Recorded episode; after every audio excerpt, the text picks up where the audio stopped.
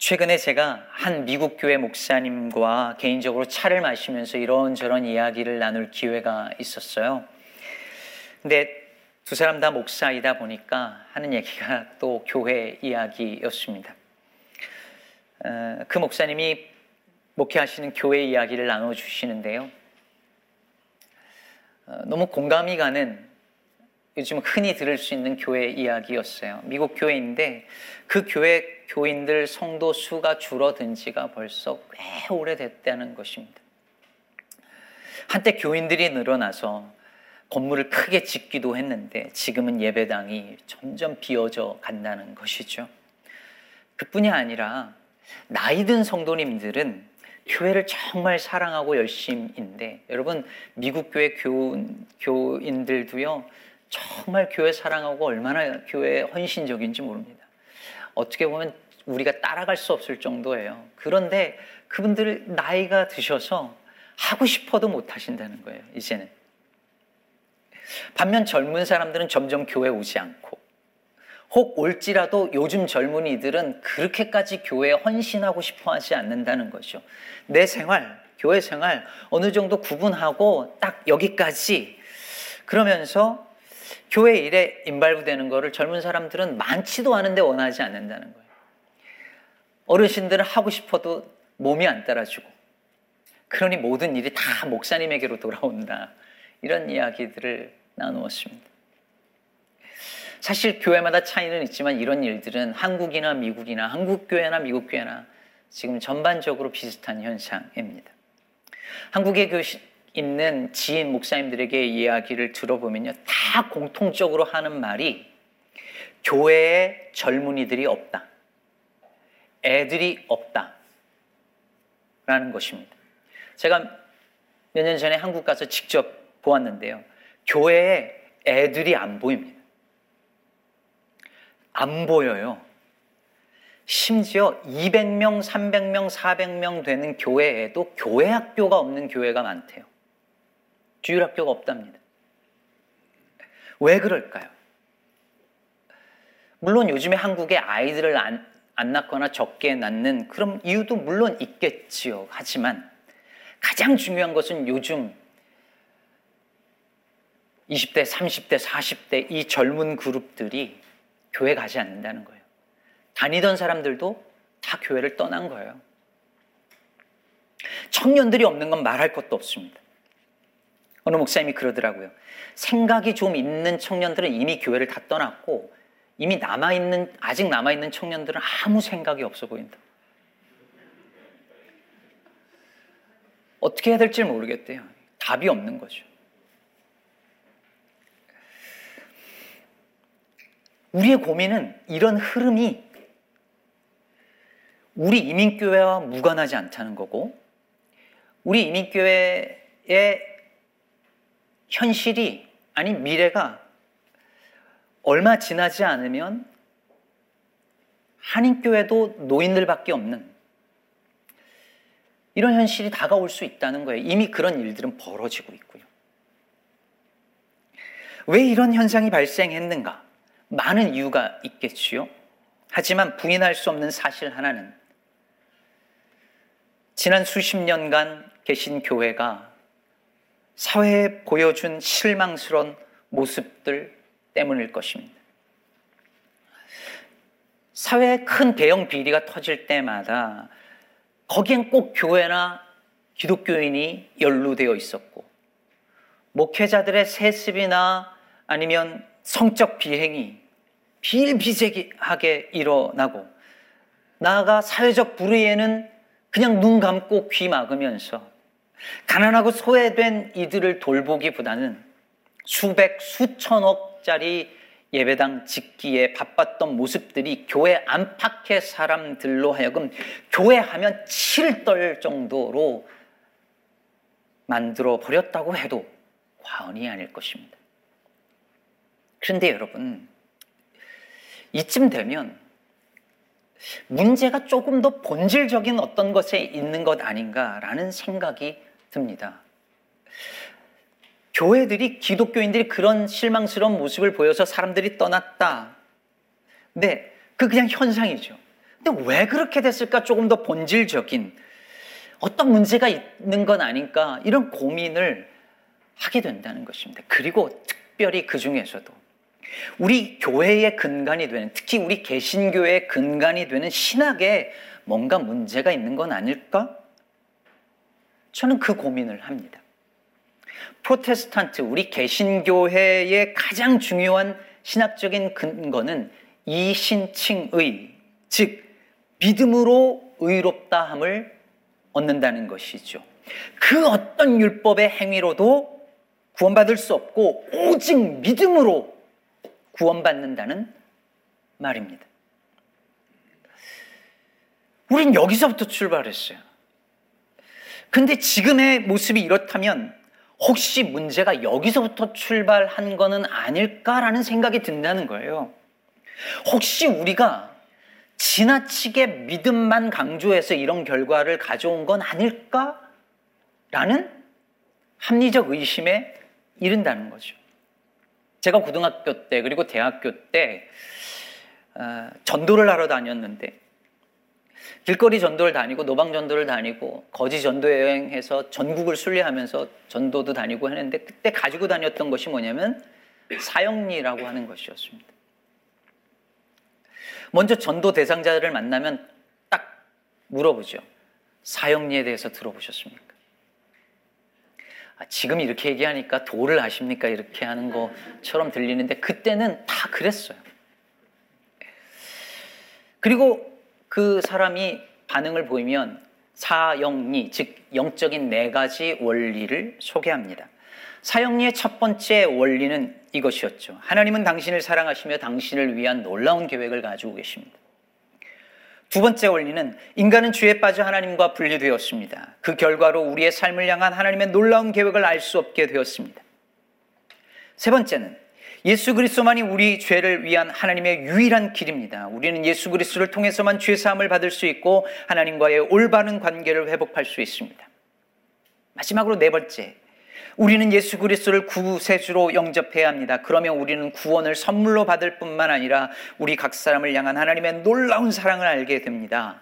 이렇게 네 가지 원리를 작은 책자를 통해서 설명을 하고 전도 대상자가 여기에 긍정적인 반응을 보이는 것 같으면 이렇게 말합니다. 예수 그리스도를 구주로 영접하기 원하시면 제가 하는 기도를 따라하세요. 하면서 소위 영접 기도를 따라하게 합니다. 자, 그럼 이 전도 대상자가 그 기도를 따라 했습니다. 그러면 여러분, 이분은 이제 구원받은 것인가요? 예수님을 구주로 믿는다고 입으로 시인했으니 이 사람은 구원받은 것인가요? 작년에 미국 의, 국회의사당을 점거했던 폭도들을 기억하실 것입니다. 거기 참여했던 이들의 다수가 기독교인들이었습니다.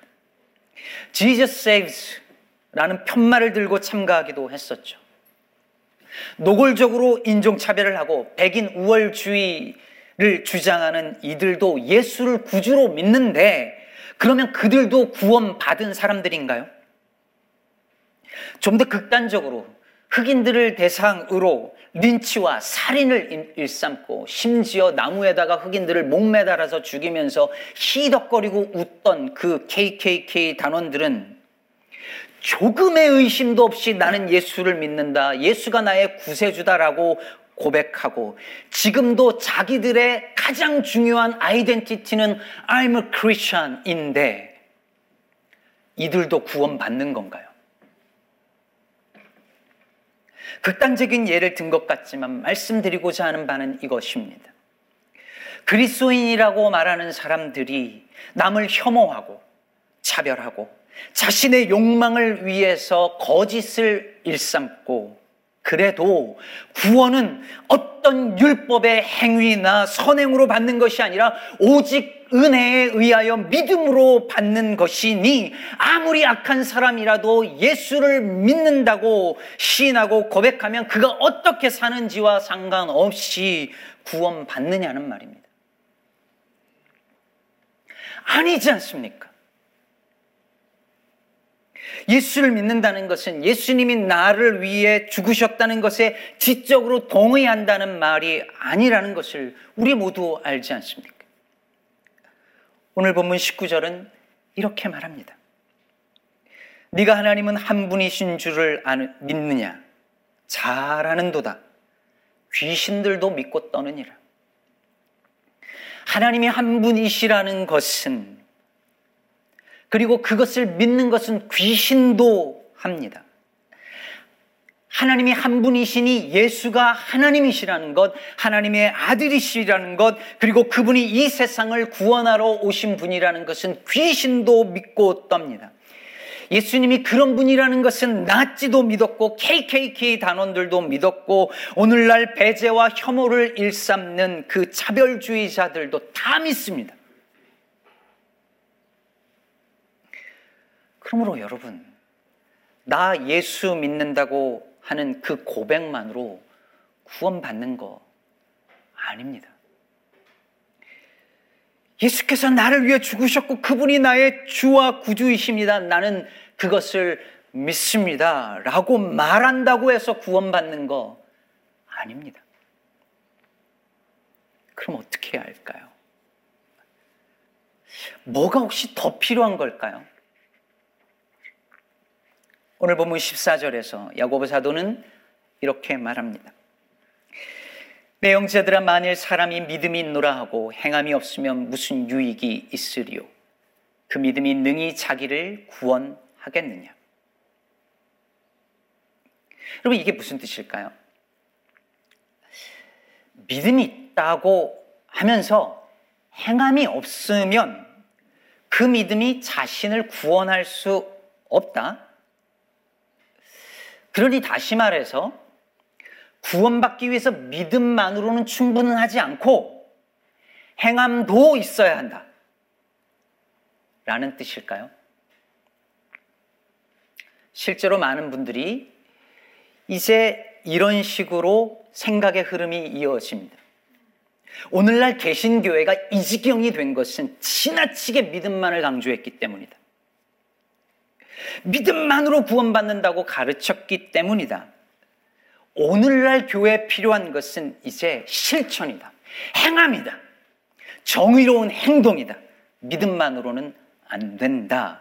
라는 생각과 주장입니다. 지금 제 설교를 쭉 따라서 오셨으면 결론이 이렇게 가야 한다고 생각하시겠죠. 그런데 야고보 사도가 말하고자 하는 것이 그것일까요? 구원받기 위해서 믿음만을 강조했더니 이런 문제가 생겼으니 이제는 믿음이 아니라 행함이라고 말하거나 아니면 믿음만으로는 충분하지 않으니 행함도 있어야 한다고 말하는 것일까요? 14절을 다시 보시죠. 내 형제들아, 만일 사람이 믿음이 있노라 하고 어떤 사람이 주장하는 거예요. 나 믿음 있다? 이렇게 말하는 거예요. 자기가 클레임을 하는 거예요. 진짜 믿음이 있는지 없는지는 아직 몰라요. 자기가 스스로 얘기하는 거예요. 나 믿, 믿는다. 그런데 이어서 보면 행함이 없으면 무슨 유익이 있으리요? 믿음이 있다고 주장을 하는데 행함이 없으면 그 믿음이 아무 유익이 없다. 즉, 그런 믿음으로는 구원받지 못한다. 라는 것이죠. 믿음을 부정하지 않아요. 믿음으로 구원받는 것도 부정하지 않아요. 그러나 그런 믿음으로는 구원받지 못한다. 그러면서 15절, 16절에 이런 예를 듭니다. 만일 형제나 자매가 헐벗고 일용할 양식이 없는데 너희 중에 누구든지 그에게 이르되 평안히 가라, 덥게 하라, 배부르게 하라 하며 그 몸에 쓸 것을 주지 아니하면 무슨 유익이 있으리요? 어떤 형제나 자매가 헐벗고 배고파요. 근데 말로만, 말로만, 샬롬, 평안히 가세요. 그럼 평안해지나요? 추운데 덥게 하세요 하면 따뜻해지나요? 배고픈 사람에게 배고프신데 배부르게 하세요라면 배불러지나요? 아니죠. 행함이 없으니까 아무 일이 일어나지 않는 거예요. 아무 유익이 없는 거죠.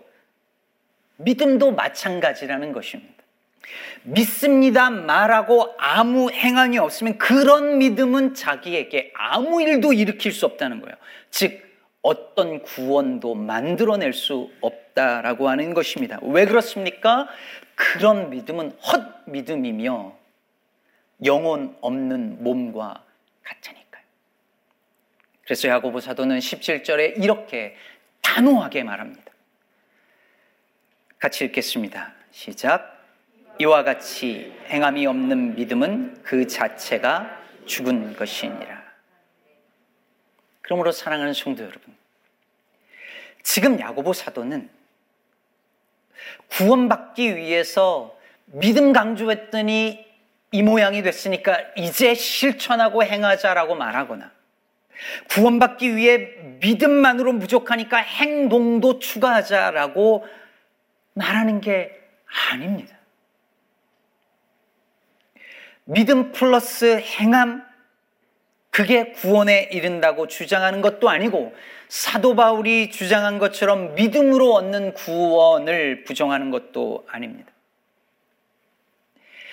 행함이 없는 믿음은 아예 죽은 믿음이며 따라서 진짜 믿음일 수 없다는 것입니다.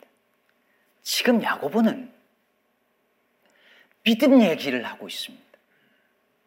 야고보의 진짜 강조점은 행함이 아니라 믿음에 있습니다. 당신의 믿음은 참 믿음이냐? 살아있는 믿음이냐? 아니면 죽은 믿음이냐? 라고 묻고 있는 것입니다. 야고보 사도가 보낸 이 편지를 받은 초대교회 안에는 다양한 문제들이 있었는데 특히 어떤 부와 돈과 힘을 그것 동경하는 교인들이 많았고 그에 따라서 부자와 가난한 자를 discriminate 차별하기도 했습니다. 야고보는 그걸 보면서 이게 믿음의 문제라고 본 겁니다. 참 믿음을 가진 자는 그럴 수 없다는 거예요. 여러분 2장 1절을 보시면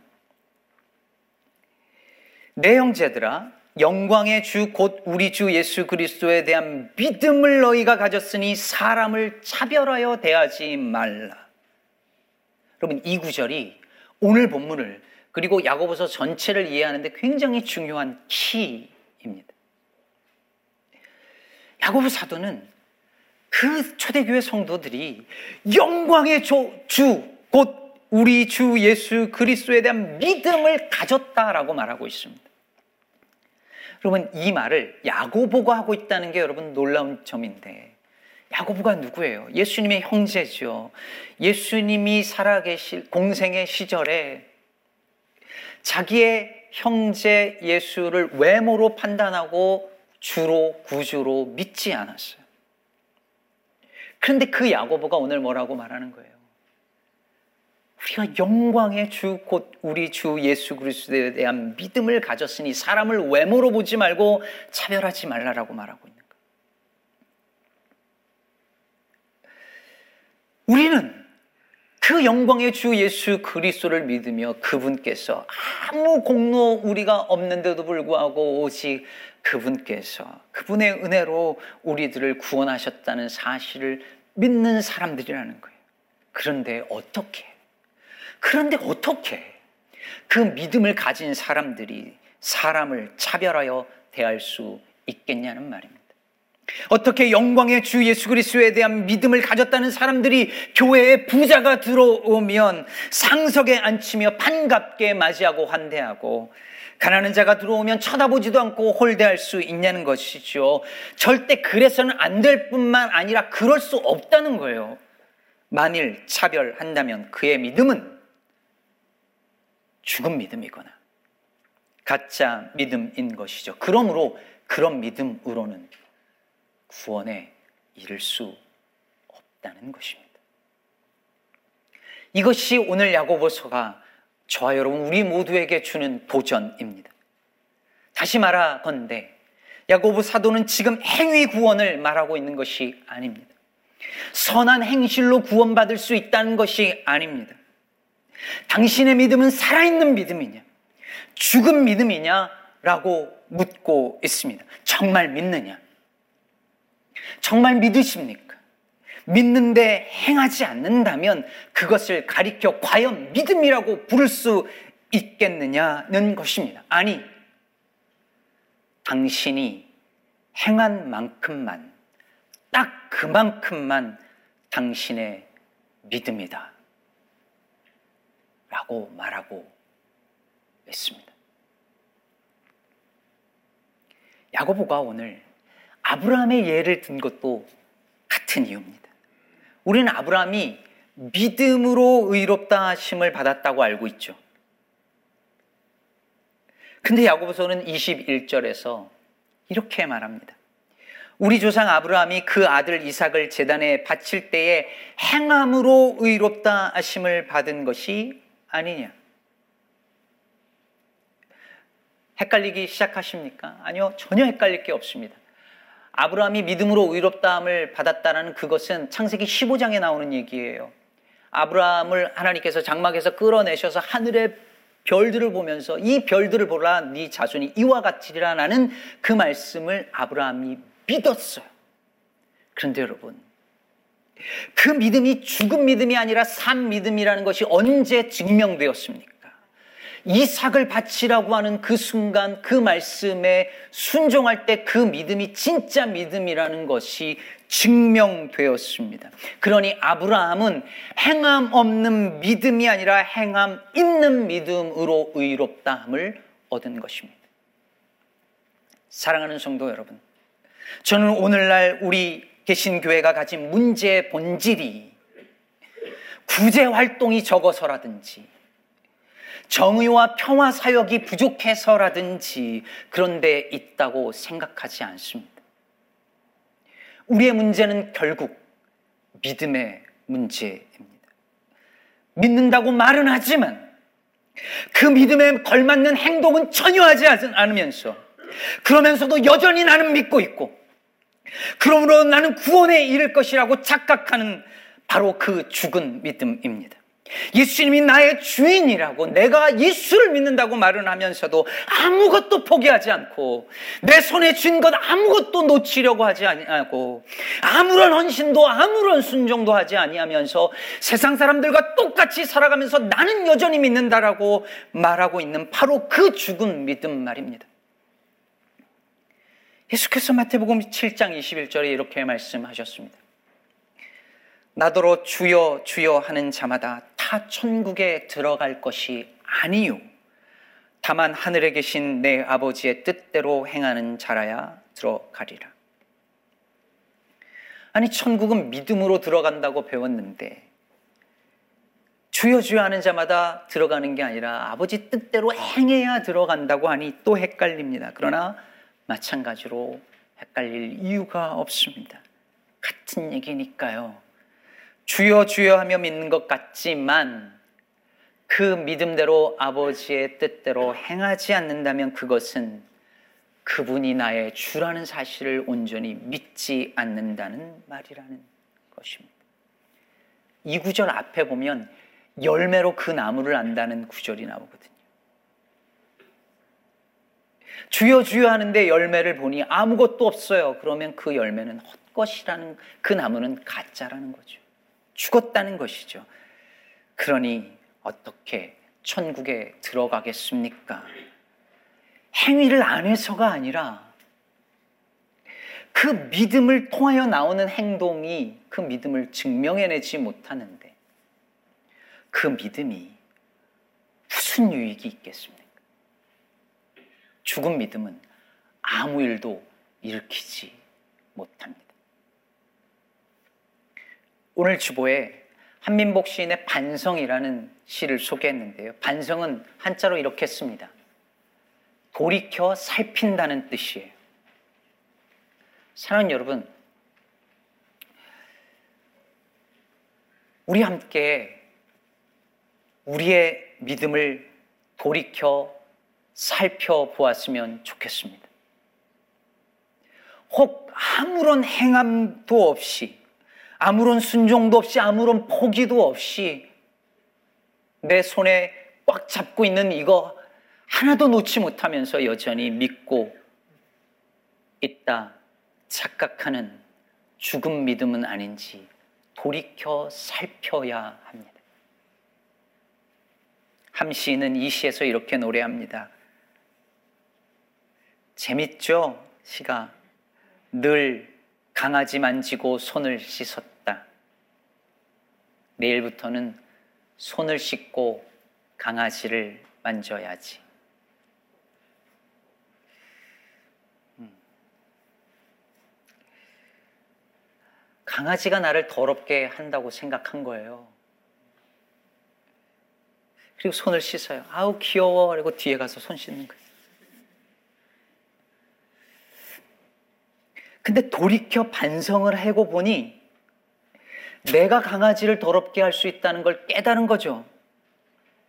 그래서 손을 씻고 강아지를 만져요. 우리는 교회 올 때 세상에서 더러워진 자신을 씻으려고 와요. 예수 그리스도의 그 보혈로 내 모든 죄와 허물을 씻어주기를 바라며 기도합니다. 그렇게 해서 내 죄를 사해 주셨다고 믿고 세상으로 돌아갑니다. 그리고 한 주간 아무것도 달라진 것이 없는 채 또 다음 주에 옵니다.